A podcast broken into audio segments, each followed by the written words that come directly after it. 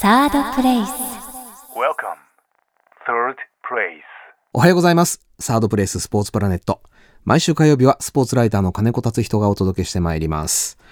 えー、今週、それから来週ちょっとサッカーの話をしようかなと思います。えー、まず今週は、リオデジャネイロオリンピック、えー、男子サッカーの組み合わせがこれ発表になりまして、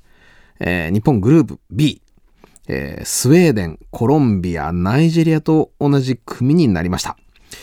えー、まあ、アフリカ王者、ナイジェリア、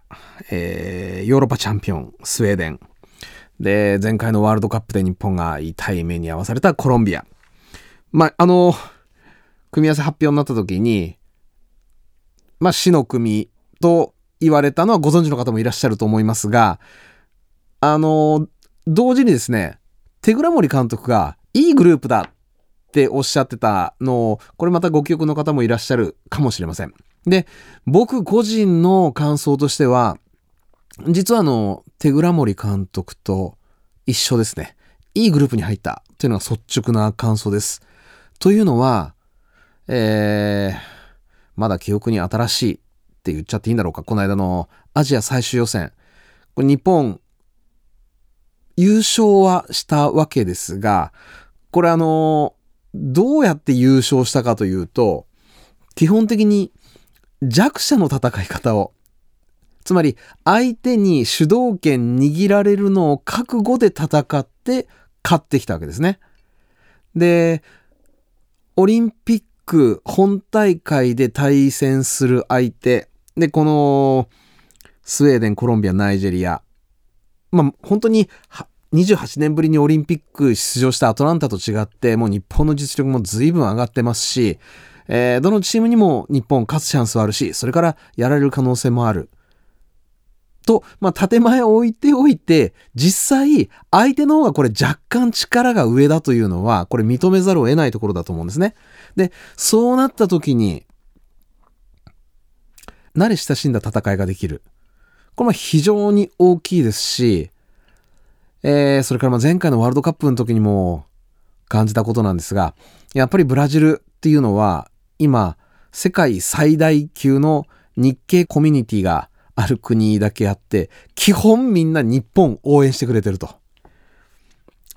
えーナイジェリアをブラジル人が応援することはちょっと考えにくいし、コロンビアはまあ、コロンビアからのサポーターが退去してやってくることはあるでしょうけれども、まあ、コロンビア人以外の方は日本を応援してくれる可能性高い。で、スウェーデン。まあ、ここもね、移民結構いるんですけれど、そうは言っても日系人にはかなわない。ということで、まあ、セミホームみたいな戦いができて、若干相手は日本より力が上。で、そうなると慣れ親しんだ戦いができるというのは、これ僕非常にアドバンテージだと思うんですね。で、そういう意味でいくと、まあ、オーバーエイジ、誰を入れるかっていうのが一番問題に、ま、なってますけれども、うーん、僕だったらそうだなまあ、今までの過去のオリンピックでオーバーエイジ、後ろの方にまず一人入れるケースが非常に目立ったわけですが、これに関して言うと僕も賛成ですね。で、まあ、ゴールキーパーはアテネオリンピックの時に入れてちょっと失敗してるんで、これ難しいところあるんですが、まあ、センターバック、もしくは、リーダーシップの取れるサイドバック。ということで、これ長友くん入れるのかななんていう気がしますし、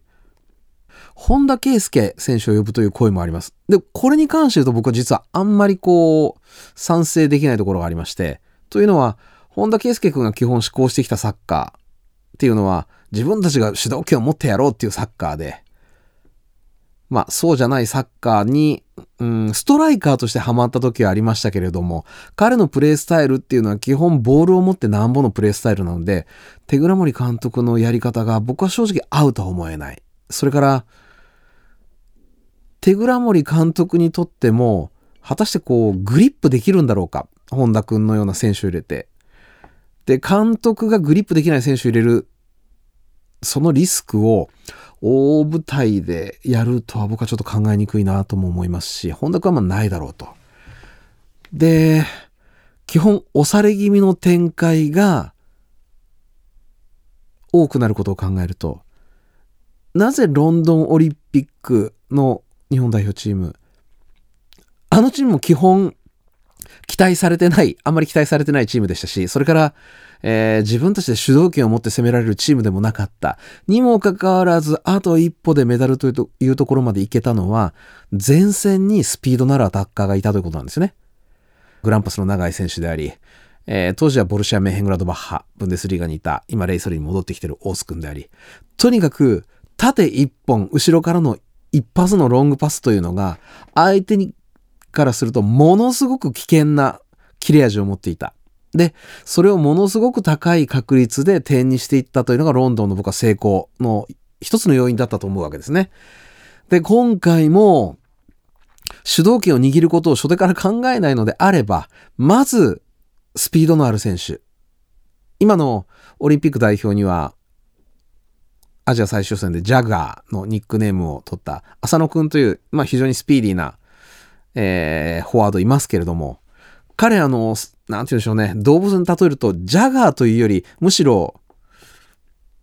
ピューマ、もしくは、チーターな感じなんですね。あの、速いんだけど、太さはない。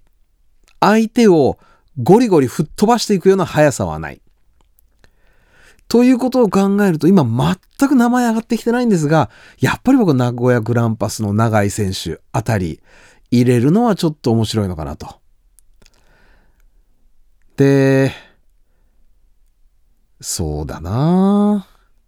ただまあ長井君が今ね、あんまりグランパス良くないんで、あれなんですけど、とにかく速い選手というのを入れるっていうのはもうこれ、日本がオリンピックでの戦い方、どういう風になるのか考えると必須かなという気がします。で、ちょっとまあ話はそれるんですが、オリンピック見てて思うのは、やっぱり僕あのワールドカップというのは肥大しすぎたなという気がすごくするんですね。僕あの子供の頃のワールドカップというのは、今から思うとちょっと信じられない気もするんですが、本大会出場国16だったわけです。なので、はっきり言ってしまうと、今の基準に照らし合わせれば、全ての国が死の組だったと。今つまりあの、ワールドカップ32チームで行われてますから、で、4チームずつ8つのグループに分かれて、上位2位が決勝トーナメントに進出するというシステムになってますけれども、要は、昔のワールドカップというのは、決勝トーナメント1回戦からのスタートだったと。まあそこで、まあ本当に修羅場と言いますか、78年のワールドカップなんか僕本当に忘れられないんですが、基本最近のワールドカップでは、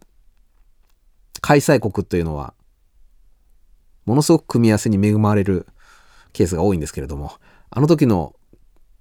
アルゼンチンというのは同じグループに、えー、なんと2回優勝、当時2回優勝経験のあったイタリア、えー、それからプラティニであったり、若い才能がガバガバと出てきてたフランス、で、それからオリンピックチャンピオンに何度もなってるハンガリー。まあ、この3つと同じグループになることになりまして、まあ、アルゼンチンも本当に死の国だって大騒ぎし、で、かつ、やっぱり本当に始まってみると、どの試合もガッチンガッチンに、どっちが勝ってもおかしくない展開でした。で、その死のグループ、まあ、どのグループも死のグループだったんですが、アルゼンチンのはとりわけ、本当にハードな死のグループだった。で、その死のグループを勝ち抜いたことによって勢いがついてアルゼンチンは初めてのワールドカップチャンピオンになることができた。っていうのを当時の監督だったセサル・リス・メノッティさんっていうのが後に手記で書いてるわけなんですが、そういう意味でいくと今回の日本のグループ、オリンピックでの日本のグループ、さっきも言った通り16チームですから、どこも死の組なんですが、この日本が入った死の組というのはかなりハードな死の組ですんで、これを勝ち抜いたら正直、ブラジルと当たらない限りそんなに怖いことはない。ブラジルと当たったら、うーん、ちょっと今の日本の